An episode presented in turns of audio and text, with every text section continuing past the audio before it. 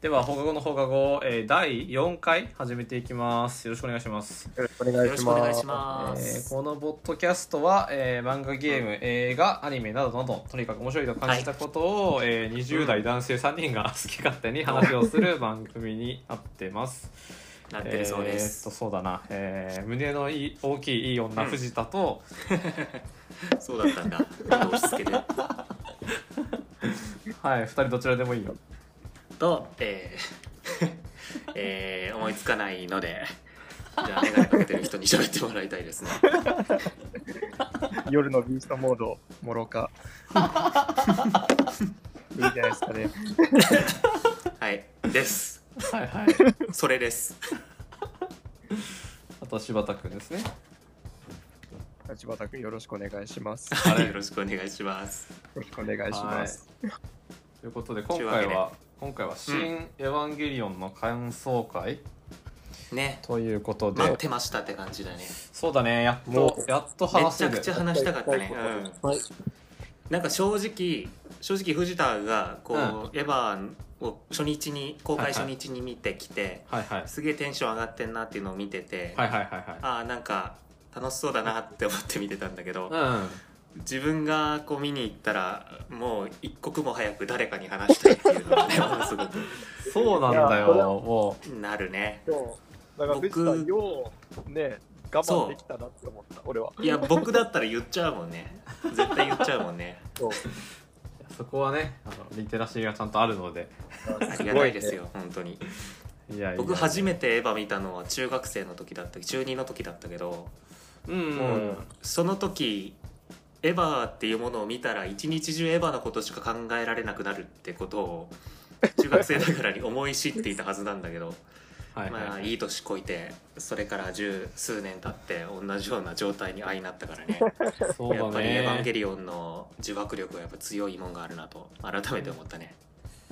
本当よそれしか考えられないから俺はもうあの映画館に3回見に行ったからねいやまあわかるわ確かに 僕も2回目本当行きたかったもん、はいはいはいうん行けるなら行きたかったわ2回見たいねせめてねうんうん2回目はね結構2回目の方が俺は泣いてたからねなんかねいろいろとうこんかもうね細かいそうかもね演出みたいなところもこううん気づけるからね。そうそう2回目以降の方が。そうそうなんかちょっとあれな言い方だけど1回目は特に後半の方でというか終盤の 方でうんか完全にネタバレありだよねこれあもうこれあのあ今から聞いてる人にもね言っとこうネタバレ完全にありなので「シン・エヴァンゲリオン」見てない人はまあ控えておいてくださいここでここでここで、はいバックっていうことで、そうだね最後の方でさこうあれじゃんあのいろんな人にお別れするじゃんうんああそこの展開がちょっと個人的には、だからもう2時間半じゃ短いとはいはいのなん3時間かなんなら前編後編に分けてやってくれてもいいぐらいにちょっとはい思はっいはいてはいだから特に初見だとなんか割と駆け足な感じでそう終わねっちゃって、そうね。お別れしてしまって、はいそうそうそう、だからそこが多分2回目見るとそれを踏まえた上で見るから、そうだねまあ、割とねこう自分の中でも整理がついてそうそうそうそうシンジ君自身が整理がついた状態で お別れしてるからさそれに近い気持ちでやっと見れるかなっていうのはわかるわかるちょっとそれは思うね。うん1回目はもうあっきり取られてねそうですね。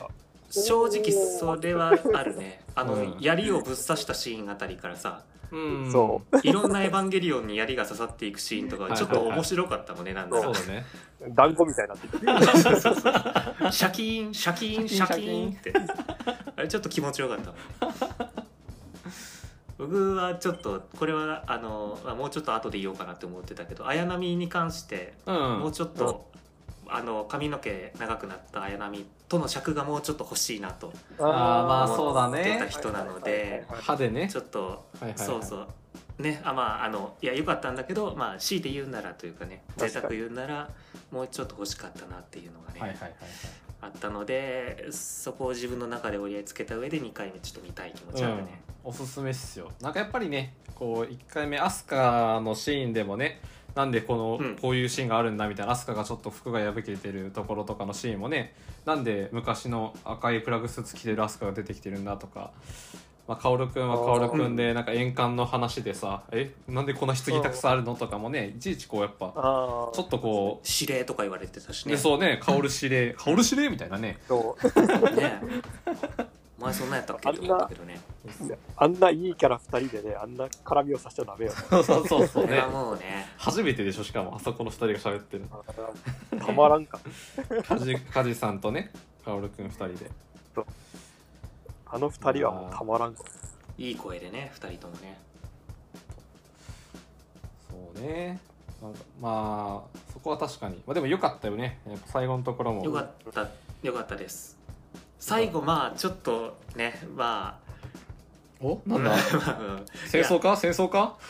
おあやろうかえじゃあえちょっと待って藤田はじゃあ誰ああじゃあヒロイン3人のうちで誰派な人なのですかいやーどうかなそれによってちょっと僕は今後で対応を変えるけど難しいなあ難しい感じかヒロイン3人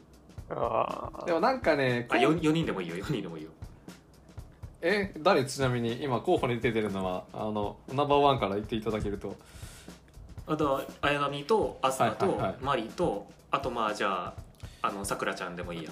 そうねあー碇さまくらさあでんもね基本3人でしょうんはい碇さくらさんではねえけ どあーそうそうそうはいはいはいはいそうねいやなんか個人的にはシーンを見るまでは結構なんかい綾波もちろん好きだけどどちらかというと飛鳥の方が好きだったんですよおおはいはいでもなんか今回、まあ、Q とかシーンを含めてもうあの、うんうんまああの健介といい感じにおそらくなっている、うんであろう感じ、うん別にあれを見てあの憤慨する飛鳥オタクではないんだけど、なんかもうあの大人なわけだしねそこはもうなんか確実に28歳なんだなというのを感じ、はいはいなんかそこにこうシンジとどうこうなってほしいということはもう別に思わないまあねうんし、うんえ今これ何を話してたんでしたっけ何をうん 誰派かって話あ誰俺が誰派かっていうことを言えばいいのね。うんそうねそうそうあーそうね。まあ、それ言うんだったら、アスカ派なのかな、それは。あスカ派かあーまあ、でも、話の終わりとして、なんか、あのーまあ、マリと走っていくっていうのは、すごく良かったなっていうふうには思ってる。おー別に、そこで、こう、アスカと結ばれな、結ばれるというか、アスカと二人でいる描写がなかったからといって。あーはいはいはいそこにこう安の憎憎しみたいなことには全然なって はないあーなるほどね、うんなるほどなるほどまあまああの僕もわ僕も飛鳥派ではいはいああそーそうなうんなんだ綾だ波だと思っ僕てはた飛鳥派だねいや僕は綾波はねちょっと綾波は急劇場版の時点で綾波怖ってなってはいはいはいっていうのとそもそもちょっとやっぱ母親のクローンじゃんそうだねそうねやっぱなかなかガッとは行きにくいところはあるかなと人間人間らしさからちょっと離れちゃったよねそうだね人間じゃないもんね、まあ、人間は人間なんだけどうんまあねちょっとまあ、髪も伸びてた神に近い髪も伸びてたからね人そう間髪伸びてたからね人間っていうあれは扱いなんだよね多分そうそうそういやそうあれあれよかったねあそこよかったんだよでアスカの髪切るシーンのね話をしてそうそうそうそうあそこよかったね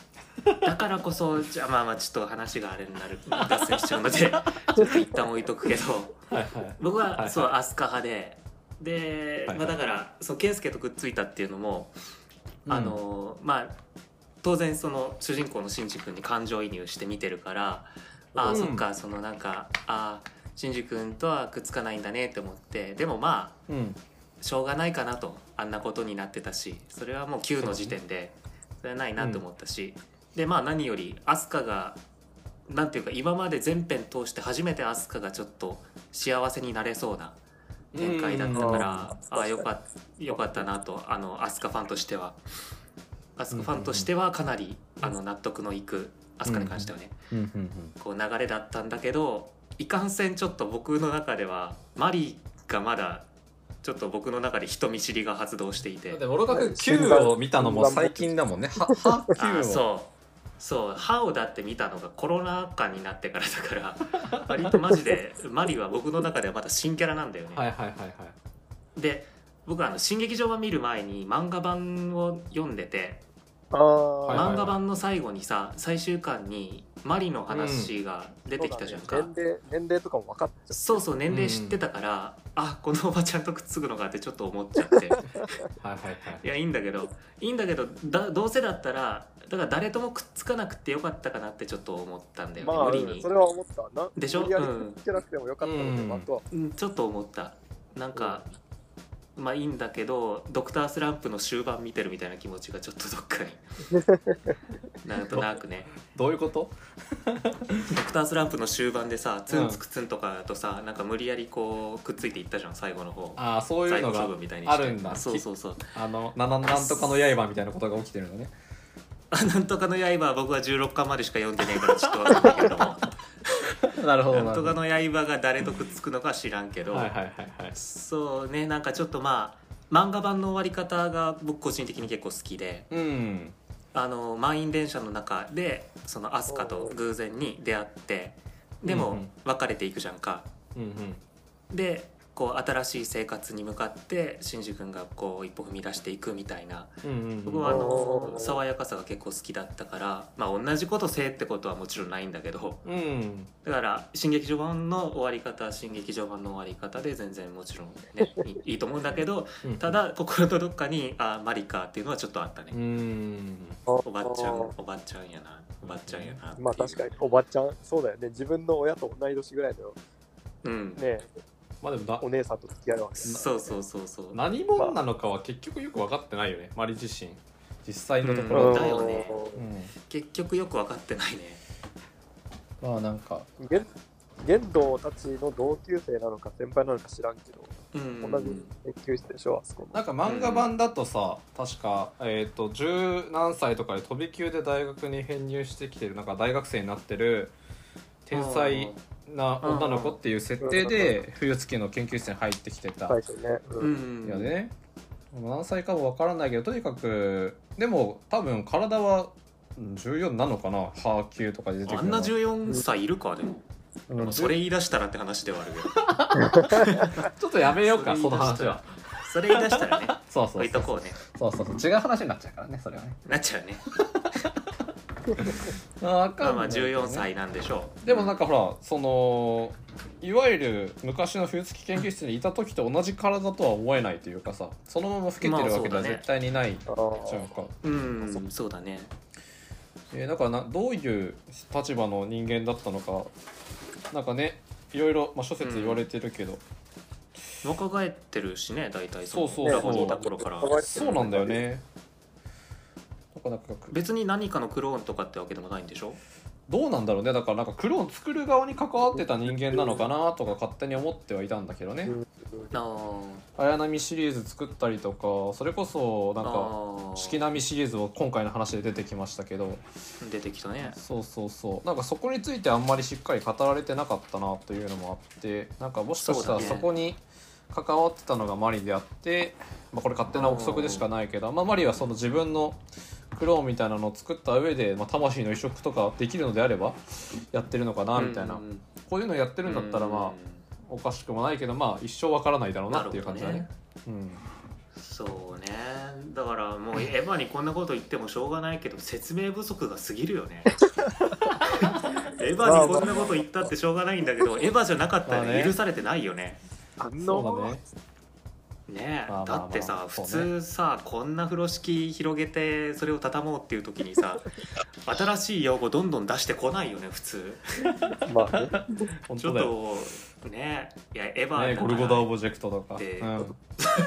何それってなるじゃんんね、そんなんさだって定期試験でさ教えたことのない公式を使わないと解けない証明の問題出すようなもんじゃんそれはやっそうぱだね普通はダメでしょずるいよいやだから許さずるいよなずるいよなまあでも面白いのでいいですけど、うんだからねエヴァが全部ちゃんと理解できる話になっちゃったらエヴァじゃないしねそうね多分多分あんま面白くないだろうしねそれはあそうじゃん玄道くんやばいことになってたっしょえ玄道くんがやばくなかった時がなかったから、どれのことを言ってたのかでももう、もうアルティメット怒り言動になったよ。うんなってたねあれはなんかあの玄道がさワープ空間みたいなところでさひょいひょいひょいひょいって煽ってるのすげえ面白かめっっちたゃ ね良かったよねあれ笑うとこだよねあれよくあれは笑うとこだねあれ、あれ好きだった。ウほキれウほれほれほれウキウキでね両手レポートをする言動あれめっちゃ楽しそうだったねちょっと銀玉がちらついたもんねはいはいはいはいはなんか頭い打や頭打たれて脳みそ拾ってたけど、ねなんだろうわかんなかっ脳みそ拾うのすごいよねたねわざわざ拾うな。一応拾っときたいんだねい入れたもんな入れた ね拾っいてやー玄道は玄道は面白かったねまあ目からビームだってね。そう目からビーム出すし AT フィールド破られた途端にえらい喋り出すしねねめっちゃ喋るやん君めっねちゃ喋ってたねあといや そうそうやだ笑うって もうい怒り親子はやばい、やばいよ。やばもういねやばいねいやでも玄道くん玄道くんさ結構まあその他の登場人物たちいろんなトラウマとかいろんな闇を抱えて戦ってるわけじゃんか、うん玄道くんの闇ってわりかしそんなんでもないよねうん。要するに孤独な少年時代を送ったちょっとネクラな科学オタクでしょうんそ大したことないよねう。そうまあでもそれで助けてくれた嫁さんが亡くなったっていうのが今闇でしょまあねいやでも大したことないまよあね、ね、 よく言ってしまえばよくお前アスカの前で今まで不幸自慢とかしてたなって まあ思う確かになそう親が自殺とかね確かにそうねそうようんでそれで挙句の果てさシンジ君にさ「シンジ大人になったんだな」みたいなことを言うじゃん 僕だったらぶん殴って るね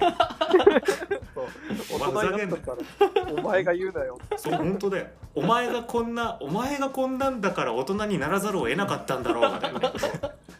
僕だったらぶん殴ってるよあシンジ君何偉がいそこよにいたのか言うだよ、お前は。本当だよお前は言うしたくないからな。本当にそうだよね本当にそうだよいやーまあ言動には笑かしてもらいましたね,、 ういやー、ちょっとね。ん、ね俺もう、もうちょっと理由があるのかなって思って。ゆい以外の理由がさすがにあるかなって思って。そうだねでもね新劇場版だしちょっそとプう。ラなスアかルファでねなかったね、うんうった。もう、ゆい、ゆい100%。いちご100%みたいな。いやあーすごいよねまあでも言動は言動だったね冬月さんも。さそれは。うん言そうねうん言動がだからあれだねこうシンジ君をまあ幼いシンジ君を抱きしめてうん謝るっていうねのえは、そうそう。ね、それはやっぱやってほしかったからそうでやってくれて、大いに留飲を下げたというか、まあ、そこはすごく嬉しかったね、うん新宿よかったねっていうねうんうんあれ、あれさ、新しい、その、うん世界ではさ、うんうん玄道とかはいないのかなお母さんとかいないのかなもああどうかないる作り変えた世界いねるんじゃいるんじゃないでもやっぱういんのかねエヴァが存在しないってことだからあああでも美里さんとかは生きてんのかねその生きてるんじゃないなんか僕の僕の中の解釈ではなんか、まあ、エヴァがそもそもないっていう世界でなんならあ首ー都の騒ぎもなくってで、まあ、それぞれの人物には別の歴史が与えられてで、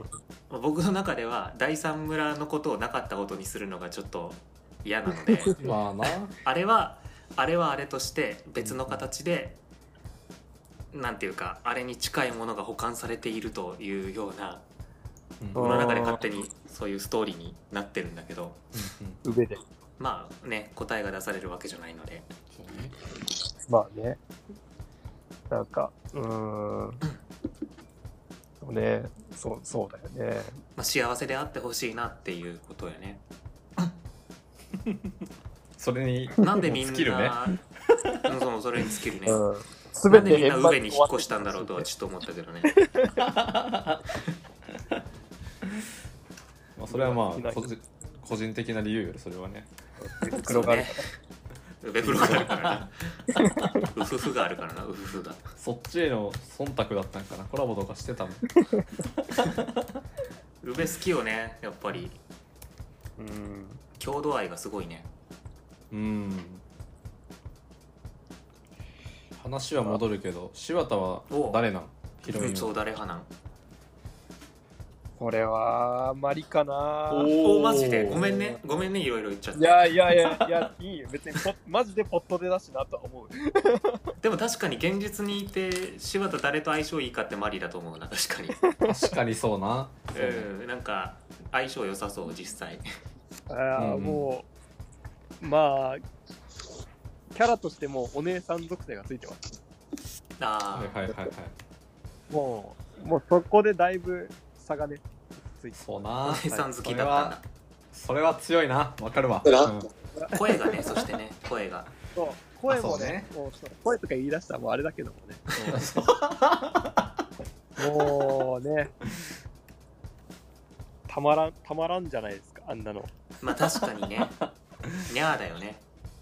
やだよ。ねしかニャーだもわ胸、胸まで大きいんですよ、しかも。これでもかっていう、チョロメガネちょろメガネってチョロメガネですね当ててんのよってやってくれ るねじゃないですか、みんな。結局は。いまあまあ確かにねや、現実実際、うんそう実際いたらもうそのとっつきにくいレイとかよりはね、やっぱ、そらそうやねそうだねもうマリに一コロにされてる可能性の方が高いんじゃないかなっていう。そうそうだね普通に考えて消去法で間違いなくマリだよね普通はそらそうだわそらその通りやわ一コロなんじゃないかなって。確かにおっしゃる通りやもう俺の中でもだってマリカカオルくんやもん。カオル君はもう性別の壁は越えられるんだねカオルくんもいけるね。もうあいれけるんだねいけるねカオル君実際結構アプローチ強かったもんね新劇場うん。そうだあねら、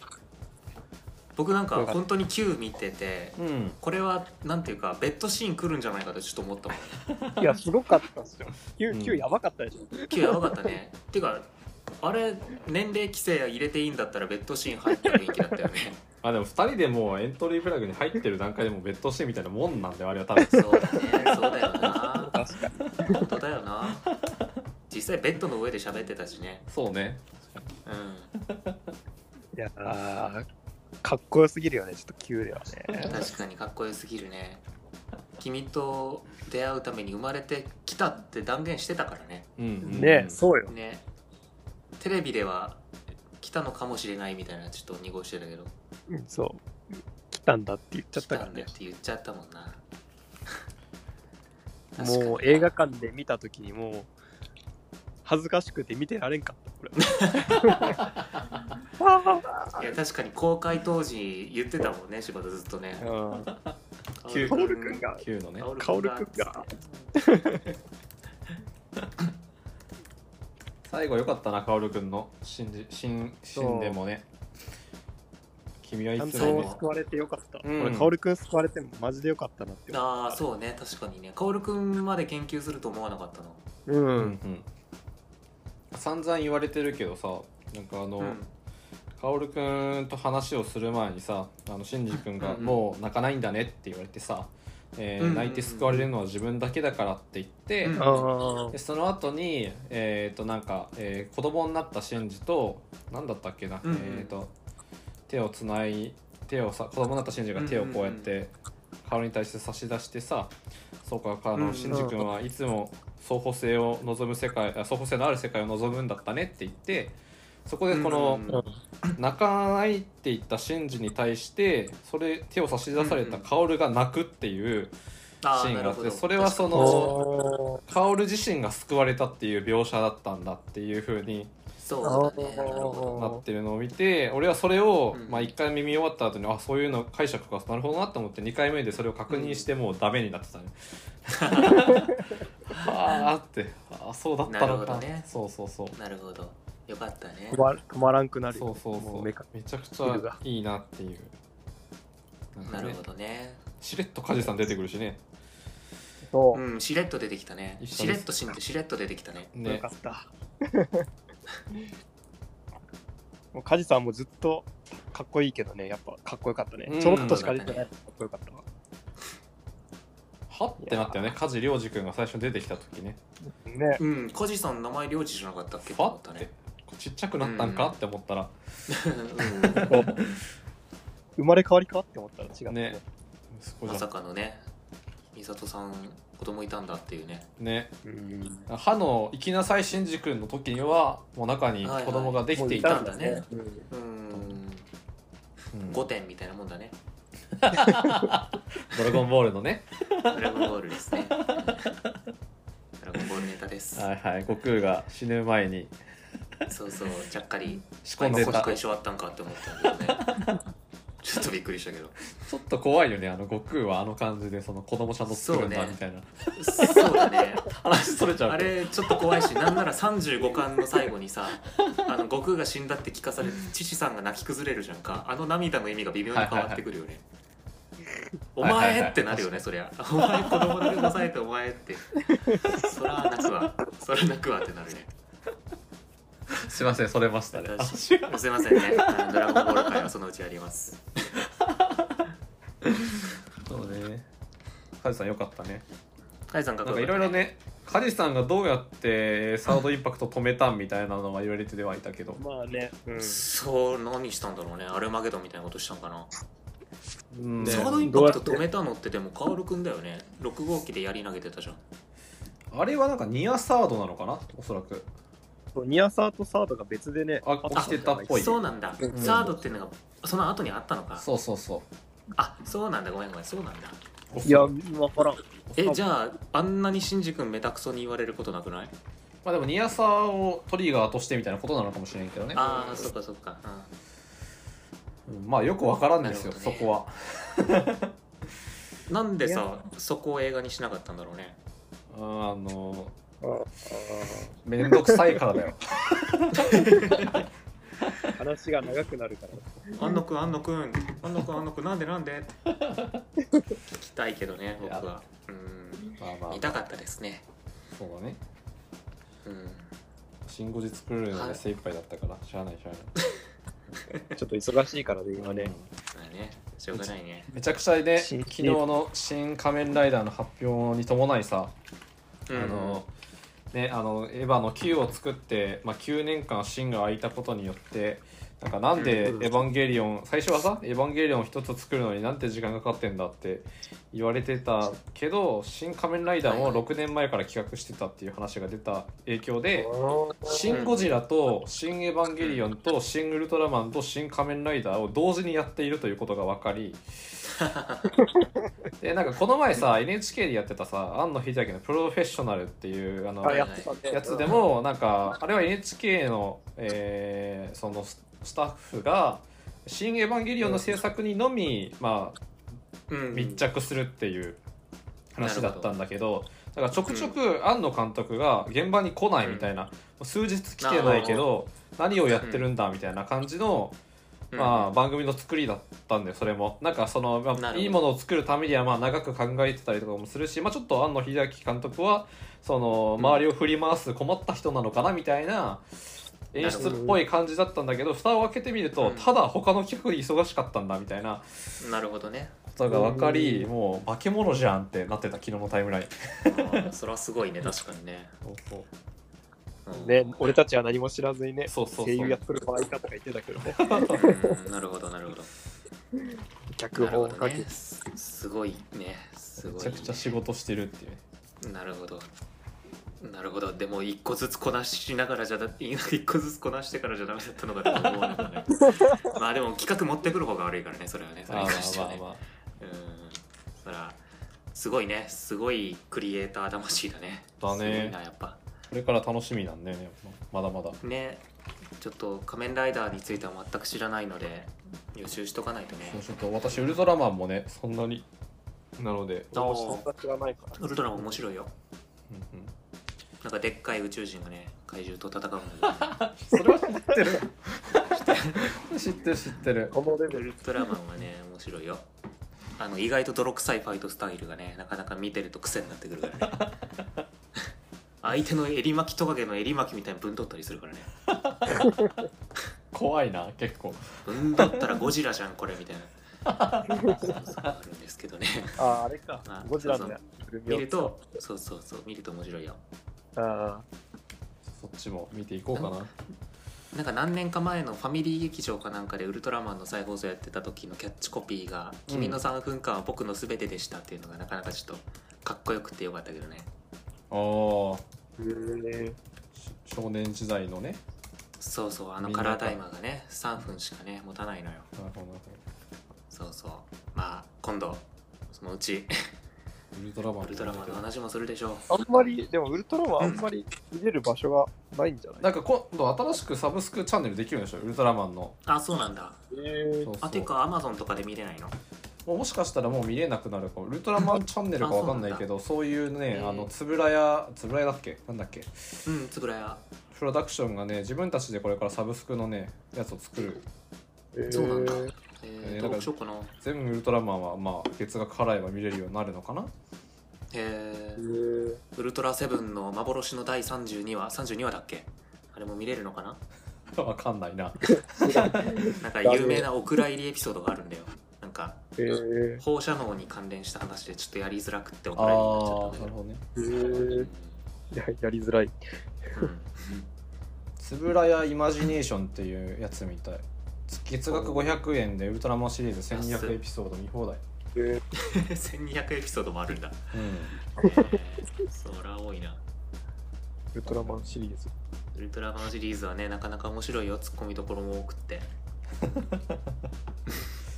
時間が解けちゃう時間解けるね えまあかいつまんで見る分にはねこう有名な名エピソードみたいなのしょうもないのも結構あるからさー、うん昭和、昭和のも面白い、やっぱり。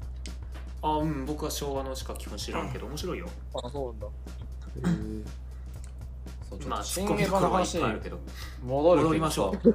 はいあのウルトラマン、はいウルトラマンともやっぱり関わりが結構強いみたいで さ今回なんかあの、まあ、考察っぽい話になっちゃうんだけどううんん。あのーまあもともと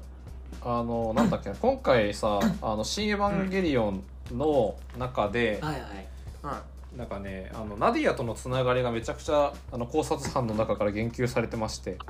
そうなんだ、えーそ知らんなうでナディアそうナディア、えーナディア俺もしっかり見てないんだけど、うんうんえー、と Q の中で出てくるウンダーが発信するシーンでも、えーナディアで出てくる軍艦が発信するシーンの音楽と同じものが使われてたりとか、えー、えー、そうなんだそうだった。そうへでーあとあの今回新で出てきた「封印中」ってやつあったじゃないですか。なんかあの、何でしたっけ、浄化をさ、はいするためにさまず最初にああはいはいユーロでああ、ったねのフランスのパリでねあのなんか柱みたいな上でキーボードカタカタ叩いてさあれを復興させてさ、パリの街を元に戻すっていう、うんあれの封印中って言われるシステムがあったりとかしてあれもちろん健介たちが住んでた第三村のところもあれによって守られてるみたいな話をしてたじゃないですか。はい、なんかあれのうん封印中に出てくる文様だったりとか、うんあと飛鳥の目から出してたあれも封印中出してたけどうん飛鳥の目にある眼帯に浮かび上がる、えー、球で浮かび上がってた文様とかが、えーナディアで出てくる、えーアトランティス人っていうそのうんうんうんうん。アトランティス人が使う文明の文字と同じ模様だったりとかするらしいんですそうだよっ。たんだ。ええー、そうでなんか実はその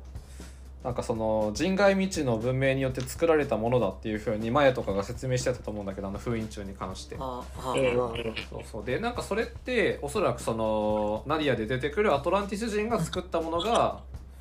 あの封印中なんだろうっていうふうに封印中となるかほ、どまあ、人外未知の文明って言われてるうんで、まあ、ナディアンでもともとなんかエヴァの旧劇場版というかアニメシリーズでも第一始祖民族っていう昔人類とは違う文明がいてそいつらがまあなんかあの生命の実だなんだみたいな話のエヴァの最初の話に関わってるっていうのが出てたけどどうやらその第一始祖民族っていうのと、えーアトランティス人っていうのがまあ同一なんじゃないっていう万野秀明が作ってなるるほど作品だからねっおーなるほどえね、ー、ていう話があるんですけど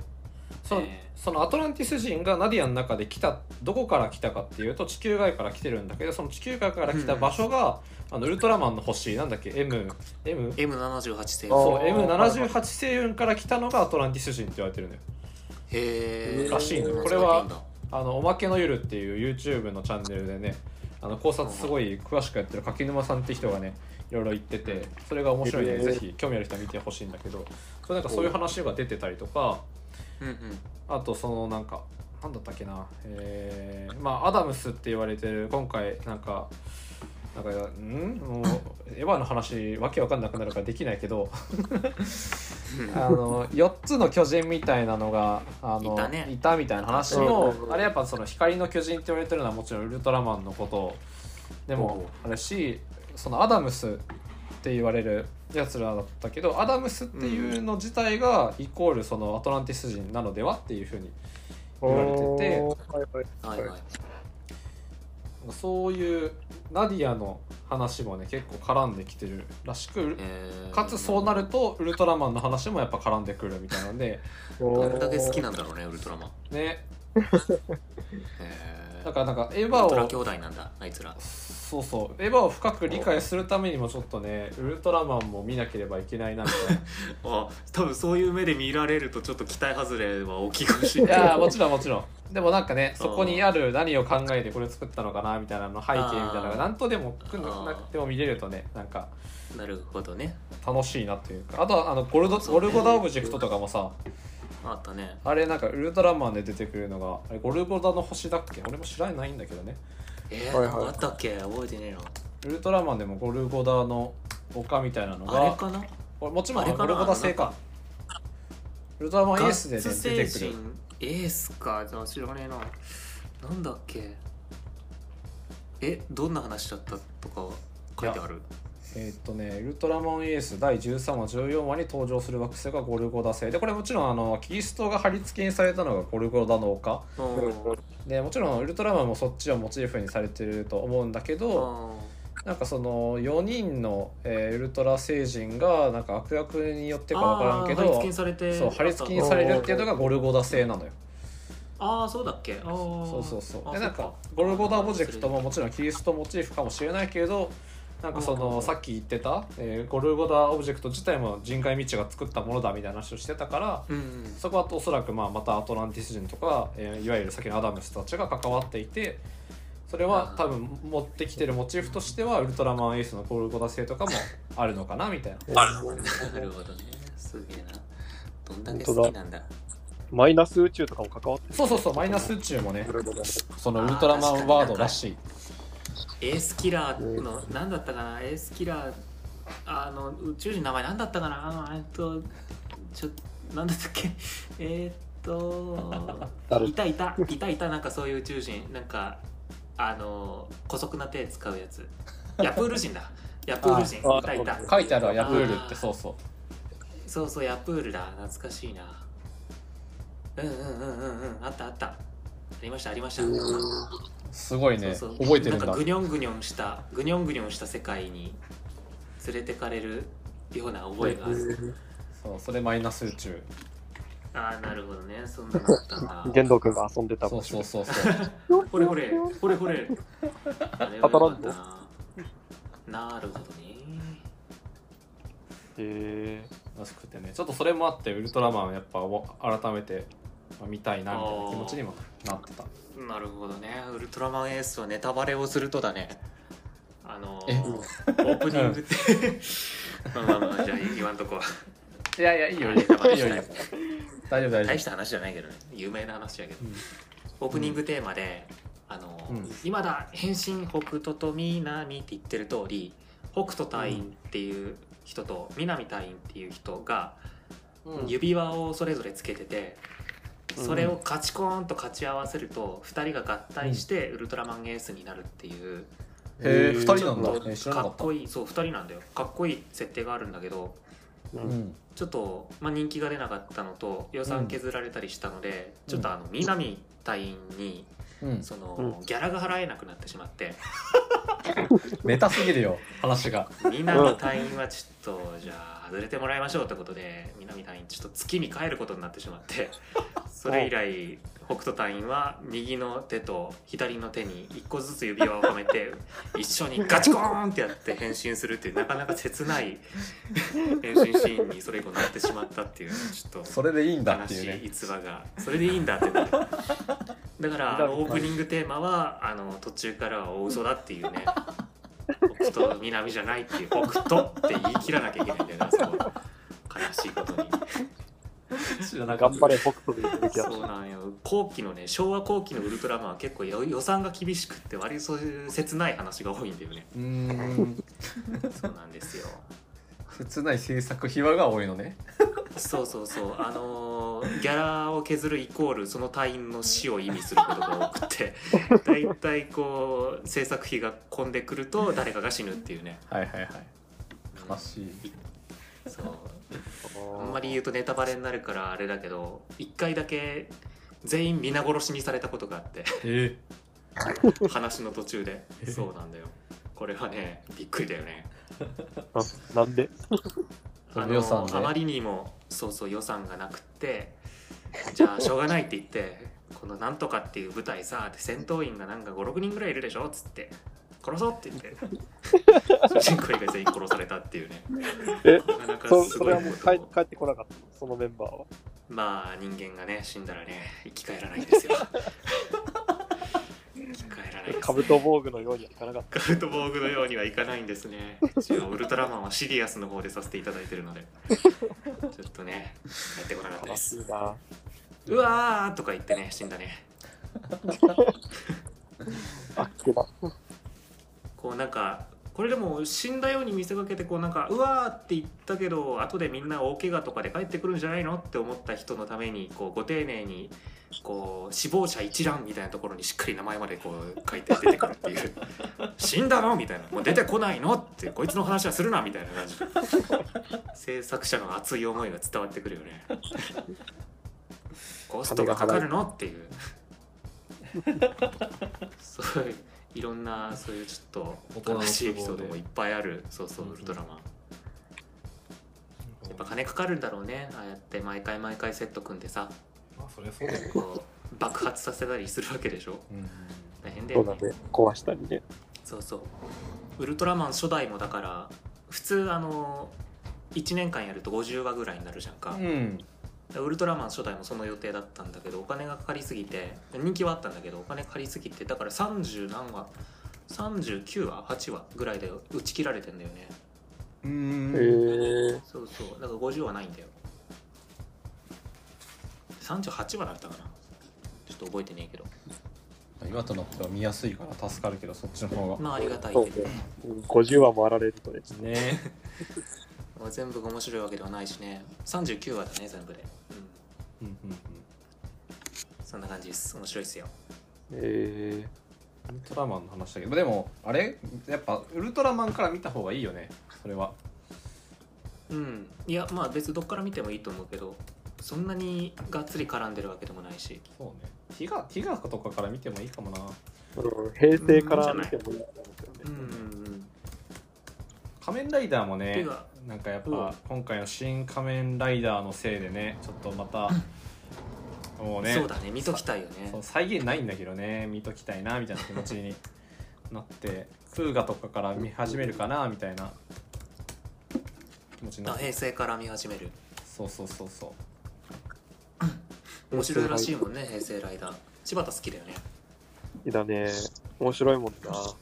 なんか今もねやってるの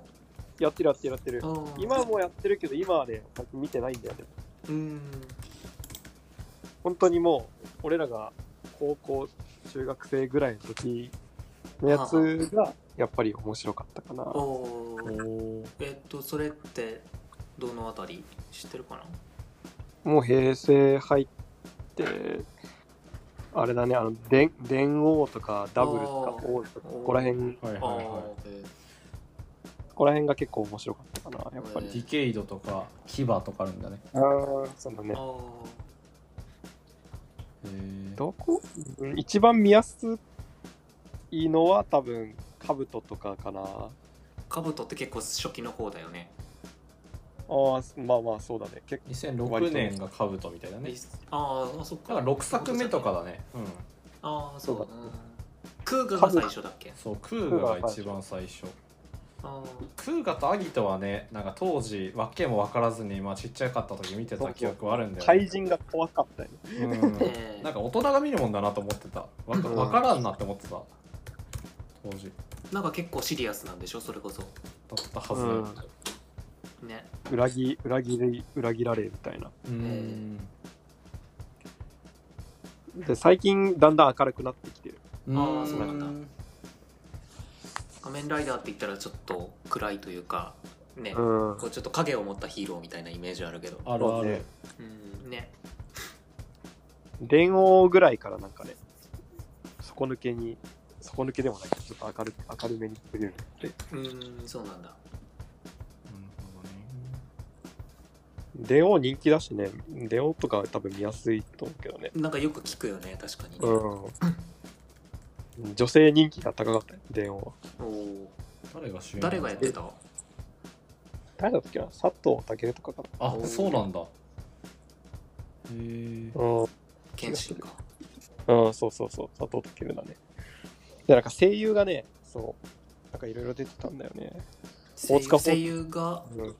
え顔出しで出てたってことあいや、違う違う違う、その、怪人の声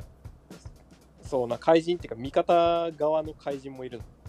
あそうなんだそうえそうそうそう、だから顔は出ないけど、ー、うんうんそうキャラクターとしてね、キャラクターに声を当ててるのが、うんなる結構ほどなんか、いい、うん、そうそうそう、豪華メンバーが結構出てた気がする。えー、なるほどねもともとやっぱり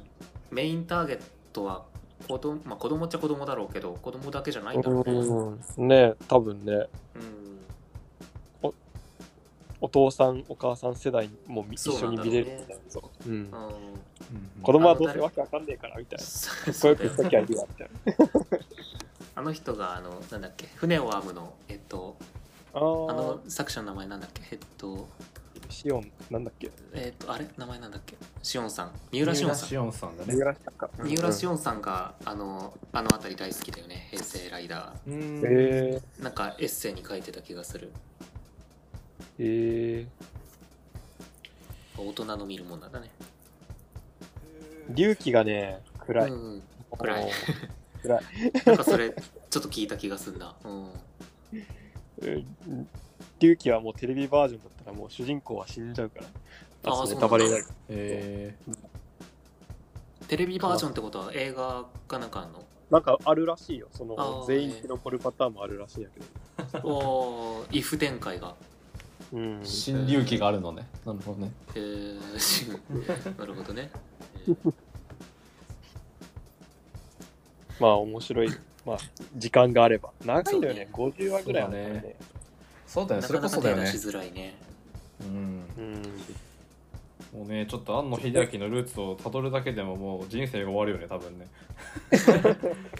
まず、ウベ行かなきゃね。そうだね確かにいいねえーっと、何の話あしれてだた。神話の話どこで止まってたっけ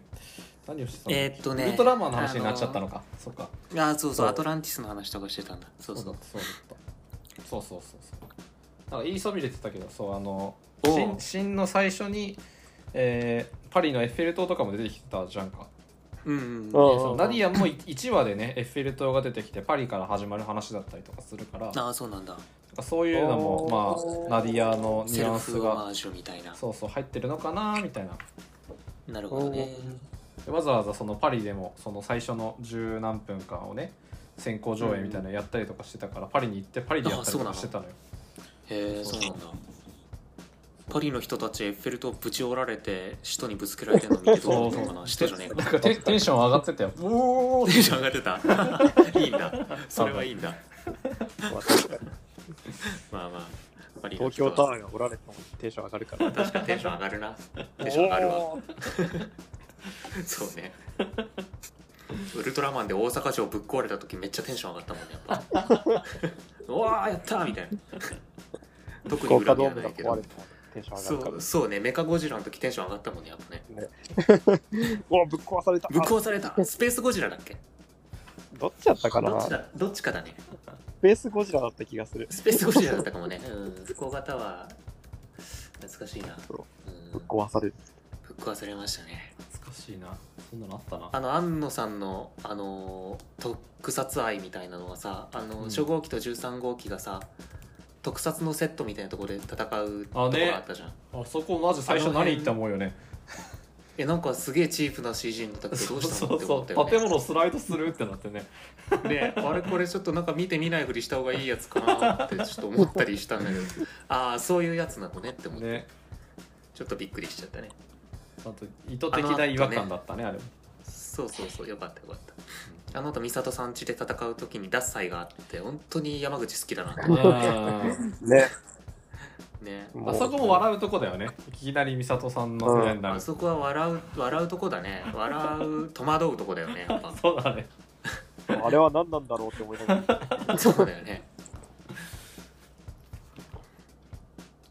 美まあ里さん面白かったですよ。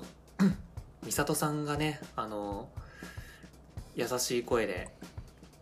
あの新君を認めてくれうた、ん優しい言葉をかけてくれたあたりはね、よかったねまああそことそうそう玄道との和解だけでももう僕はもう新エヴァを見た回があったな とうんうんちょっと Q, Q の時の美里さん、ちょっと言葉足らずす ぎんなんか、いやもうあれはねやっぱね許されることではないと思うよ。そう申し訳ないって思ってたやったら、それを言ってくれよ。だよな。だよな。Q の美里さんさ、そ Q まかあ美里さんがっていうかね、う。みん美な、里さんみがんなって足いりうてか、ないよ。もうそうそうそう、もう新宿君回収した時点でさ、まああの時はだから新宿君回収した後で即戦闘じゃんか。でもうんそうなるのは当然分かってるから新宿君はとりあえず全身麻酔かなんかかけといて あの部屋に入れといてででとりあえず状況が落ち着いてから新宿君とゆっくり話せる状態にしてで、ういいかいって言って、しじくんいいかいって言って、ちょっとびっくりするかもしれないけど、よく聞いてねって言って、ちゃんと説明をして、で、確かに、その、君のせいでこういうことになったっていうふうに、君を責めてる人は一定数確かにいるって言って、でも、すみんな、あのそうそうじゃなういん感謝してる人もたくさんいるし何より、うんあの当時も健介も生きてるからっていうことを言うべきだよね。本当だよそねん。あれはやっぱねそうだよ許されることじゃないと思うそう僕は。わちょっとなんか新ギャバでいい感じにしたからって許されないと 思うね。わ私もあの時行けって言ったごめんねっていう絶対言うべきだよよな。言ったよな、だってな、行きなさいっってて。言ったよごめんねって言えばよあれはかわいそうだよね、新宿君どう考えたって。ねそうだねうんやっぱね改めてだから「新エヴァンゲリオンで」その第三村でいわゆるその健介とか当時とかあの院長とかが大人になった姿にあって、うんでいわゆるこう普通の大人ちゃんとした大人に初めて会ったわけじゃんか。うんうんでそういう人と接してその綾波もどきはこう人間らしい感情を育んでいったし、うんうんでその人間らしい感情を育んだ綾波もどきに真司君はこう心を癒されて、うんでなんとか乗り越えることができたわけでしょうんそうやよっぱりだから「エヴァンゲリオン」に必要だったのはまともな大人だったっていう25年間言われ続けてた本こと当をそうでやっとやっとやってくれたっていうさなんで今までこういう言葉をかけてくれる人が一人もいなかったんだよって思うよねまあたし確かにね Q の時のねシンジ君はもう、言うこと聞かなすぎてもう最後の方とかもちょっうとん薫君がちょっと待っ、うんちょっと待った方がいいよって言ったのうんにさ、もう聞いてな僕がか抜ったかねなきゃってさそうね土地狂っていやでも僕僕がそりゃそうだよねあんな極限のストレスにさ置かれてさ14歳の少年がさ誰だって土地狂うよそりゃねあれはいや本当にかわいそすぎるわもう全員言葉が足りてないしねねなんなら薫君だってさ薫君がもうちょっと早く槍投げとけばさもうちょっと死なないで済んだかもしんないじゃん、そうそうねちょっとなんか思わせぶりなこと言ってこの罪は君にしか償えないみたいなことを言うんじゃなくてさいや僕も実はあの時もうちょっとやり早く投げとけばよかったんだけどさってちょっと謝ってくれればよかったじゃんねそうそうそうそういやお実は互い僕もごめんねってねそうそうあんな何も言わずにさ首のチョーカーを首につけてさこれで君の罪を僕も背負ったよみたいな感じにして結局新宿にさらなるトラウマを植え付けるぐらいだったらさ「ごめんね新宿君」って「あの時はちょっとやり投げるのが遅くなっちゃってさ」って言ってでついでに「あの人たちもあんなこと言ってるけど結構君に感謝してるんだよ」って言ってあげてよってちょっと思っちゃうねうん、やっぱ知恵の実を食ってないやつはダメだなってちょっと思っちゃったね足りてねえかなうでもちょっとねもうねもうだって首爆発したらしんじ君トラウマになるに決まってるじゃんあねあ んな、あんなエグいぶっ飛び方した。そ うだよあんな優笑顔しでく飛しんとでいたてよさそうそう ダメでしょあれいやーやっぱねちょっとねまあ僕はちょっとこれは昔から思ってたけどネルフネルフの頃からあの14歳の少年少女たちに世界の命運を託してでしかもその彼らの精神力がエヴァの戦力に直結するっていうような、まあ、そうだね設定っていうかそういうねうんうん仕組みがあったわけなんだからさ、なおのことをそのネルフの中に、ねその少年少女の心理の専門家を置いてちゃんとカウンセリングをして でケアを。君はよくやってるってそうケアをして心の傷も癒してで乗っていただくっていうような風にしないとさ結局こうやってね、あの綾波綾波は死んだかあの飛鳥はだって精神崩壊してさテレビ版だと。うんうんでシンジ君も一生懸命乗り越えようとしたけど結局なんかやっぱりちょっとダメだったじゃんか、おおなるに決まってるじゃんねで結局そうだね挙句の果てにはサードインパクトでしょそうですバねカじゃないのかってちょっと思うよねそうねネルフの怠慢だよねあれはね怠慢だと思うねうんそう確かにやっぱもっと仮やにり今ようがあった言動としては言動としてはそのねまあシンジを追い詰めてこうああいう初号機の力を引き出すみたいな計画のうちにあったんかもしれないけど、まあ、美里さんたちはそんなの知らないから、美里さんたちは「いや知れ」って言って「知れあのメンタルケアの専門家をやっぱり我々のチームに入れるべきではないでしょうか」ってで言う 精神べ科きかだらっちたょっと。とそうそうそうそう精神科医を一人入れるだけでよかったと思うんだけどねうんこれやっぱりちょっとそれはよくまあないいい。けどうんよくないなと思うねチーム医ま療あがあの足りてない。最後はそうそうそうそういうふうに思ったね、まあ、最後はみんなね幸せになれるかもしれないっていう終わり方だったからよかったんだけどうんまあちょっと大人たちはクソだなっていうふうには思いましたねそうだねうんそれはそうだお大きい子供がいっぱいいただけだったもんな。本当にそうだよねうん本当にまあ言動だけは許さんけどね許されるべきではないよね確かにね許されるべきではないねお前その程度のトラウマでよくそんなこと言えたなって思ういや、ほんまや。うんお前一人だけ軽くねって思うよねまあまあまあままあね冬月さんもなんであんなにね、一緒にいたのかよくわからんけど。冬月さんもねゆもういの相こと当がな好弱きみをだった握んだられろてうないけとどあんな。そうそうだね冬月そうだよねはなんかあれじゃないなんか結局最後マリに対してなんかあのエヴァンゲリオンをさいやアダム 4, 4体残すわみたいなこと言ってたしさなんかうん本来ユイが成し遂げたかったことをやるためにも言動そうにね言動にそうだねついてただけであって言動の味方をしてたわけではう、出たわけではないのかないんだろうねっていうのは今回分かったゆいありきだもんねうん、う。うん。まあちょっとキモいけど、そううね、ん、ででもよ、でもよ。 なんでそんな優位にねえっていう気がするけどね。まあ、でも確かに京都大学でしょ京都大学にさゆいさんみたいな人いたら さ確かになんなんだ男性陣はいろんなみんいろんな問題発言を抱え そうな京都大学の男性陣はいや京都大学の男性陣はこう純粋で優秀だからさこうみんなみんな狂ってたのかもね、確かそうそうあに。それのは、ね一つの目標に向かってこうあの精神誠意頑張るっていう方が多いからさ確あかに。のねああいうモチベーターの人がいると余計に頑張っちゃうみたいなところがねやっぱりあの賢いかあらるかも皆ねさんあるんじゃないかな怒られないいように言うけどねそれ友達たくさんいるからねルール兄弟の人に ですよねみんなみんな大好 きよちょっと思っちゃいましたねはいはいはいまあでも、まあ一番怖いのはでもユイだよねあいつ何者なんていうまあ、そうだよってね考えてみたらさあの AT フィールド分厚そうなさあの玄道とか冬月さんのさ心の壁をぶち破りまくってんだからさ、うん AT フィールド割れるやつが強い世界観ではユイが一番強いに決まってるよね、うん考えたらそうなんだよねねかつなんかさなんかゴルゴダ・オブジェクトの話をしてた時にさかつてユイはここにもいたみたいなこと言ってたじゃんか、うんまあまあそれをどう解釈もしようがないんだけどさ人間じゃないよね多分ねあえ、ーなんかまあね。ね普通のどうなんだろうね人間じゃないのかなそのなんか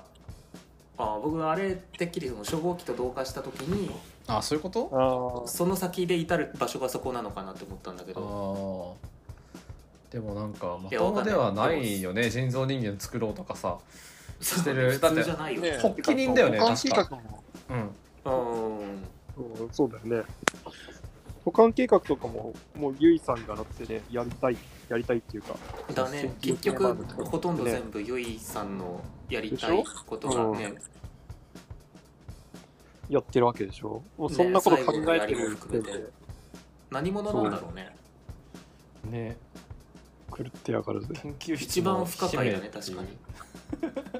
怖っ怖っおい。兄弟怖っに やめろやめろそうそうまとめるのはやめろ兄いや兄弟はすごくねいいところだから 兄弟の人たちはいい人たちだからねそうだね結局兄弟対東大だったねそうだっけあ、そうだったああの律子さんと美里さんあとそっか。ね梶さんは東大でしょそうなんだ知らなかったそうわだね。あ違ったっけ東東京なん東京第二大学とかじゃなかったっけなるほどねそっか、そっちは、そっちで同じ大学だったもんね。そうそうやっぱり東大と京大は一生相入れないよなっていうのがテーマだったやめろやめろそそこに 落とそすんのやなこめとろないねうん仲いいもんね仲良しよ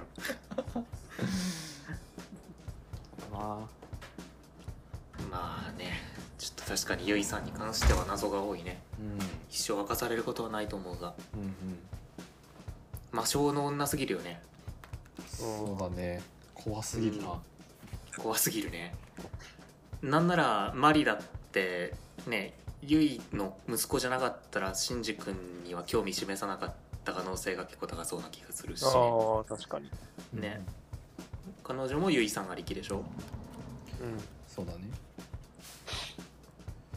あなんか逆に言うとなんかこの最後のラストを見てさ、なんか母さんそこにいたんだみたいな感じでさ、ああうん全てのことがまあ本当はゆいがなんか分かってたじゃないけど、ゆいの思惑があった上で、えー最後ここまで来たんだみたいな感じで終わるけどさ、まあ、そもそもなんか言動をああさせたのはゆいなわけでさ、まあなんかそれも、うんそれも分かってそうだよねゆいは。分かってそうだねうん分かってると思うね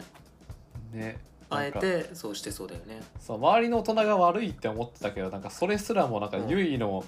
し、の手の中な気がしてき て、うん確かにね うん、そうだね何なんだろうななん何者なんだろうねね悪魔かよって思うねね牧間さん的なものを感じてしまうよねちょ っと。そうだね確かにねもうなんだろうねまあまあちょっと静かにいかれた科学者なのかもっとこうちょっとがっつりした設定が本当はあるのかわかんないけどうんただもんじゃないことだけは間違いないね、そうだね確かに全部ゆいさんの手のひらの上だも んねうんうんこれは、シングルトラマンで出てくるかもしれ ません。マジかマジかつながるのか見てゆい。ーそこにはいないよ父さん父さんやめなよいやーいいね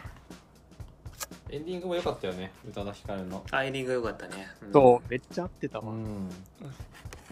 なんか今までの新劇場版の曲もさ「ビューティフルワールド」とか、うんえーなんだっけ「うん桜流し」とかいろいろあったけどうん全部なんか曲の歌詞、まあ、宇多田ヒカルが作ってるから、まあ、全く関係ないよっていう可能性も全然あるんだけどでもう、んもう改めてシーンを終わって聞き返すとあこれは玄道と優の曲だったんだなっていううんでもね、風に聞けてなんか全然そういう風に聞いてなかったからさ「シンジうん、シンジシンジと誰?」みたいなさ風に思ってて聞けたから、なんか改めて言動の感じだねそうそうそうだったんだなっていうのを思って聞くとなお良くてもうずっと聴いてますね確かにね最近はあとユーミンの最後ねかかってた曲ああユーミンだったらしいねそうそう全然気づかなかったけど、えあれあの林原さんがあのカバーしてるけどねうんー、えー、 「ボヤージャー」だったかなうん日付のない墓標ってやつうんあそこのシーンめちゃくちゃ良かったなあそこあそこめちゃくちゃ何回見てもいいなあれかかるとこ ろうん、よかったねよかったよかったそこもなんかやっさうんうん、いやいやはあの「歯の翼をください」もそうだけど綾波が歌うといいシーンになるっていうね、ずるいよねずるいね、最後の演出好きなんだよねなんかあのうん、最後海辺に実写のさとこそうそう実写になる前も含めてああえ絵ーコンテみたいなところか、そうそうそうねああでいいねあそこねゆいゆいじゃないあのえっ、とマリかマリ母ちゃん母ちゃんが守ってくれてたんだって分かって、うねんはいはいでかあのシンジ君がさなんか海辺のところに座ってさ風みたいなのを感じてたら、後ろの背景が変わって、シンジ君自体も洗顔になって、うんで、えーっとまあ、なんかセリフみたいなのとかにもなったりとかしてでまたこう元に戻って絵柄がついて、えーうんあれいいねカラーになってくるあそこはこの世界を再構成してるっていうのを、うなんかその、アニメ表現から元の状態に戻って、で情報だけになってまた洗顔になって、また綺麗な絵になってうん色がついてってういうんのがなんか2回目になってねあここは世界のやり直しをそういう表現でやってるんだってのをうんうんうん気づいてで最終的にはその実写になるっていうのはさなんかその延長なんだろうなっていうふうにそうね現実にあの階段登って現実にそうそうそう行そくうんそうだろうねそうそうそうっていうだのからあがの駅のシーンも何だったらだから本当の現実として宇部にいるわけじゃないんだろうねうんそうだうねんまあいるわけねえしな そうだよねそりゃね何の用があるんだよ私 なんかあそこのそのうだね表現方法もなんか1回目は戸惑って見てたけど2回目はそういうことなんだろうなと思ってうんそうだねアニメならではだよねそれはううんんいいねなんか今までやってたその急激とかアニメシリーズでやってたなんかエヴァのうん表現をなんかある意味、うんまあ、逆手にとってじゃないけどさそういうふうなそうね演出として使うっていうのもすごいなっていうふうに思ったんだよね、そこはうんうんうんうんでもよかったうんいいねあのシーンは良かったね確かにちょっと基本的には褒めちゃうんだよなもろちゃんと戻ってみたいにはね大人が悪いっていうのは言うべきまあまあだからあれよあの余計にだから9までの9までのっていうか9の設定を引きずった上で、あそこまで綺麗に終わらせたのはすごいと思うんいやそうだよから、うそうんだ、ね正直もう無理だと思ったもん9見てあこれはあかんってうん、大佐村が良かったね大佐村のシーンすごい好きだなそう全ね、部うん俺なんか最近ちょっとなんかすさんだものを見すぎてなんか暴走して全員殺すんじゃないかと思った あでも確かに怖かったよねあの赤ちゃんとさ一緒にそうそうそうそ見てうなんかちょっと綾波が暴走して全員ぶっ殺すんじゃないかと思ってねちょっうんうん怖かった確かにねとでもせんかったからねちょっと安心したせんかったねそうであの世界は最優しかった最後にさあのー髪の毛長くなった綾波がさうん「あのうんツバメ」って書いた赤ちゃんを抱いてたじゃんか、だからまあ、あのーそっくりさんの記憶もうん、統合されてるよあねの。髪の毛が長いそうそう、うん綾波に行っててだから僕なんかすごくあの歯でさ、二二2人目の綾波をうん死ぬ気でシンジ君が助けたじゃんか、うんうんでもう世界なんかどうなってもいいって言って本当に世界がとんでもないことになってシンジ君めたくそに怒られたけど うんでも綾波は助けたわけじゃんか、うんでそこまで全てをかけて助けたっていうことに対してうんその綾波の方から何かを言う機会が、まあ、真の最後までなかった真の最後までっていうか、うんまあ、9の時点ではなかったじゃんそうだか、ね。でもう綾波は別人になってしまってう、んうんででその綾波別人になった綾波が今度は、まあ、そうやって第三村の人たちと心の交流を交わしてうんで、うんその上でそのもう廃人寸前になってしまったシンジ君をうんこうけなげにそこから引っ張り出してくれるわけじゃんか、うんそれがその別人になったけど微妙に行き違ってるその恩返しというかはいはいはいはいはい。そこでねそうそう助けてくれたことに対して今度はシンジ君をそうやってなるほどね。再生してあげてで結局最後はそのそっくりさんとしての綾波はパシャってなってうん死んでしまうというか、まあ、いなくなっちゃうけど。うん最後の最後にだからそのそっくりさんとしての記憶も持ってる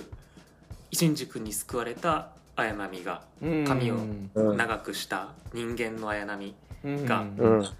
やっオリジとナルシがンジ君とそうそうそう対面するじゃんかうんだからあのシーンは欲を言えばもうちょっと見たかったなっていうかなるほどねもあうもうちょっとそこあーすげえいいシーンだから余計に尺欲しかったなってなるほちどょっと思ったね確か、まあ、だからかといって削っていいシーンがないからうんあのーしょうがな伸ばすいと思うんだけどそうそうそう だから3時間にするしかないと思うんだけどだから余計にねだからいうん、そうそう好きだっただけにちょっとそこはね、欲しかったなっていうなるほどね DVD になる時に付け足さないかなと思うんだけ どねないだろうなハーキューシーンで一気に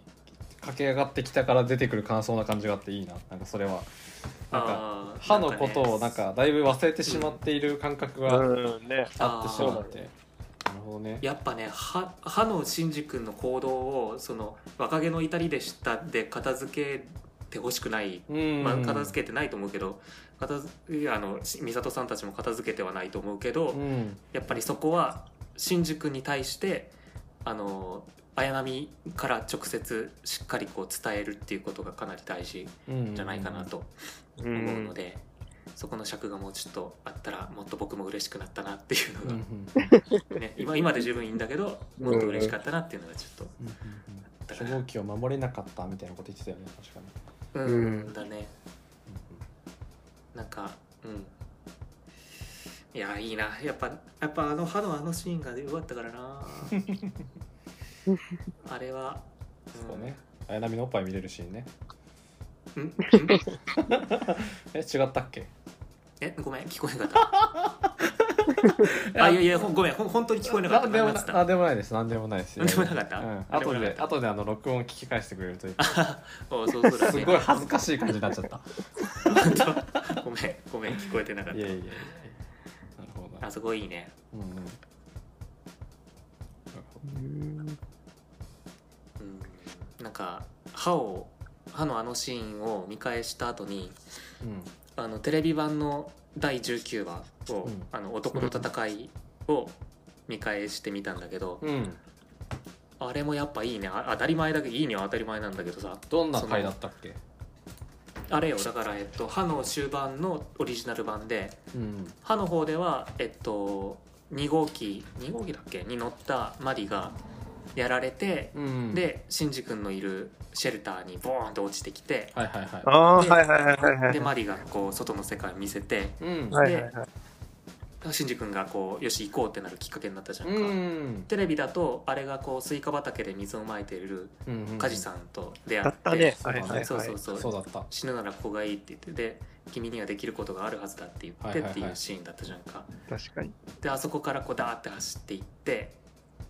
でエヴァに乗ってあのーあのシーンのテンポ感がそのだから使徒がこうもうオペレーティングルームみたいなところバーって来てあもう死ぬみたいなところで初号機が殴り込んできてそうそうバーンって来て「シンジ君?」ってなってでカタパルトにボーンってこう初号機が押さえつけて使は徒をいはいで「美里さん!」って言ってはいはいは「い5番車室急いでボーン!」ってこう行くじゃんあかるねあそこのシーンのテンポがテレビ版めちゃくちゃ良くって。はいはいはいはいもうすげえかっこよかったのよこれを毎週やってたんだからそれ人気出るよなと思 ったなんかなんならあそこのカタパルト射出シーンはテレビ版の方がちょっと好きだなってう思ーう、んあのシーンももちろんいいけどシーンっていうか新劇場版もううんんあそこ良かったねそっから先はあの歯の方が好きだけどうんうんうんカタパルト射出シーンめっちゃ良かったねゼルエやっルぱめち安ゃ野さくんちゃ天才だ強いわもっんてねのはねうん強いねだってもうね首ちょんぱだもんね2号機うんうんいいよねアスカのああいうさ弱いとこ 弱いとこっていうかまたなんか特殊性癖マンみたいになっちゃういやいや違うんだけどさいやいやいやいや僕はアスカがかわいそうな目に遭ってると本当に辛くってあーもうかわいそうな女の子好きみたいになってるね怖いよ前回のワールドトリガーかいやらあーそうだねいや好きっていうかなんかかわいそうだなってなっちゃってねだからそうね僕はちょっとだから新劇あ旧劇場版の方はなかなかだからちょっと見返せなくてさ、うんうんうんあのー食べられちゃうじゃんそうだねあの鳥に、うんそうそそううそだうね鳥鳥そう中がな鳥んにかもわぐけもわぐからんされよるうじなゃんそうそう量産機にねそうそう量産機に食べられちゃうのがさあのあそこ漫画版だとさシンジ君がかっこよく降りてきてさ、うん一応量産機をまあ撃退したとまでは言わないけどまあ2号機は守るじゃんかうんうんうん。うん。だから僕はあれに関しては漫画版の方が好きですね、うんうんちょっとかわいそすぎるので映画とんでもないもんあれねは確かにぐちゃぐちゃになってるもんねあれ悪趣味だよねグロ、あグそロこかまでやることなくないなんか恨みでもあんのって思うわあんのね。ちょっとね。あったんじゃないあったんだろうな多分嫌い嫌いだったんだろうな、うんうんああいうタイプ このあれはかわいそうだと思うんだよなだから今回はあの幸せになれそうですごい良かったなとうんねちょっとそもそもえあのうんうん。いや、カジさんがさ、なんか、うん留守電でさ、畑よろしくねみたいなこと言ってるのって、あれってなんだっけあれアニメ版だっけあれアニメ版で死ぬ直前っていうか、まあ、死んだ後だね決めた直前か。そそうそう美里さんにこれを聞いてる時にはもう俺はもうみたいなね、あかっれこつけて言うところで、かっこかっこいいねいやずるいよな梶さんなあれをずっと、ね、見てた覚えがあるわ。かっこいいって思いながら。 確かにうんなんかね、うん。かっこいいよななんかなんで梶さんがスイカ作ってたのかみたいなのも今回でなんか明かされたわけじゃないけどまあつながってたのかなみたいな感じになってたよねアダムとイブじゃあないあけそどうね小学みたいな箱舟としてなんかあれ箱舟をうんエルフから奪ったのが梶さんなんでしょ確か、そうあーそうそそうう。なんだね、言ってたようね。ん、言言っっててたっけた言ってあたー言っててブンダーと一緒に奪ってきたっつって。うんうんうん、運だを奪って箱舟にもともとだからゼーレがあれを画策してたというか、うんまあ、そもそもノアの箱舟としてゼーレが用意してたんだな4隻ともっていう話だったから、うんうんスイカは宇宙空間に射出されてどうなったっけあれね、あれ射出されたまんまじゃないのあ、なんか 宇宙デブリとしてね、ポイされたよね。処理されどっかで根付くんかなじゃあなんか多分そうなんじゃないかなんかまたなんか考察の話になっちゃうけど、私はそういうことばっかり考えてるのでなんだけどもともとなんかあの人類保管計画をさなんか何度も繰り返してるっていう話だったから、多分ゼーレうんはいははい人類保管計画をなそうとしてもそれを失敗するっていうことももう前提に入れていて、ああなるほどねえーあーだからこそゼーレは4隻のノアの箱舟を作り、えーうん保管計画を失敗した場合のためにも、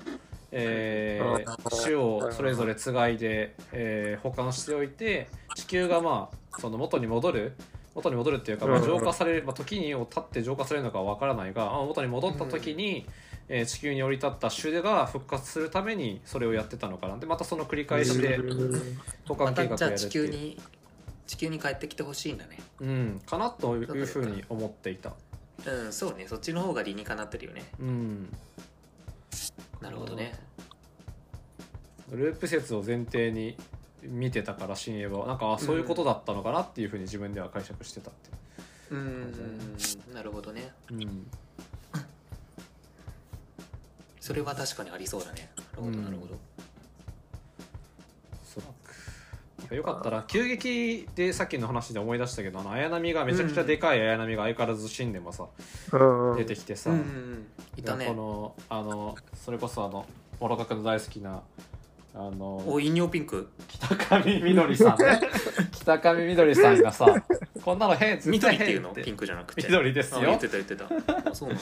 なんかこんなの変絶対変っていうのはさなん言っかてたねあれはそれこそなんかメタ的だなっていうかさ急激の時に起きたやつをあえうてんそのなんだろう普通の感性を持ってそうな女の子にさああな一るほどね般人っぽそうい女の子に対してさ変って言わせてるのはさ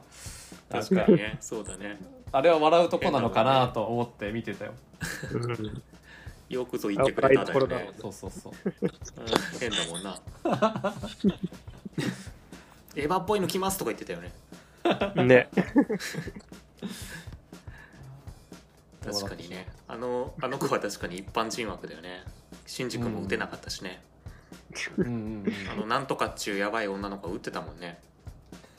鈴原さくらさんねあの鈴原さくらさんはなんかなんかねやんでるあの怪我するぐらいならいいじゃないですかって言って明らかに新宿の心臓を狙ってたけどねね。ミニサトさんのお腹に当たるってことはシンジ君の胸に当たんねえかって思ったけどね確かにね。確かに溶ける玉だから何なんだって思ったけどね溶そう。ける玉なら何してもいいと思ってないかっていうね当時お前の妹やばないって思ったけどね大人気だよね今ね SNS 上でもあそう人気だろうねあれはインパクト強いもんね嫁扱いされてる9の時からインパクト強かったけどねううんんエヴァだけには乗らんといてください。 ね言ってたもんね確かにな声がいいな声確かに。声がいい沢城、沢城さんだっけうんあそうなんだみんな大好きみゆきちさんうん。知らなかったなるほどね声がね全然いつものイメージと違うから確かうんに確かに、桜うんなんであんなに急に急にってこともないんだろうけどシンジ君まあ命の恩人かそっかそうねうんシンジ君ちょっと戸惑っただろうね、恩人であり、敵なんです。つって。うん、だから殺さないといけないんですってわけじゃないんだろう けど愛憎がもうすごい怖いねすごい。うん怖い、怖い。重い、重い。当時お前の妹やばいぞ思ったけどね起伏が激しい。起伏激しいねエヴァのパイロットに向いてるんじゃないかって思ったけどね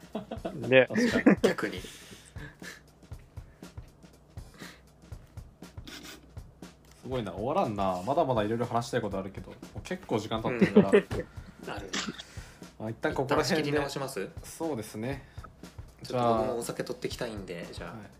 今回ここ私こも。こまでということでじゃあ、はいお疲れ様でした、あざした あ、お疲れ様でしたあざした。はい。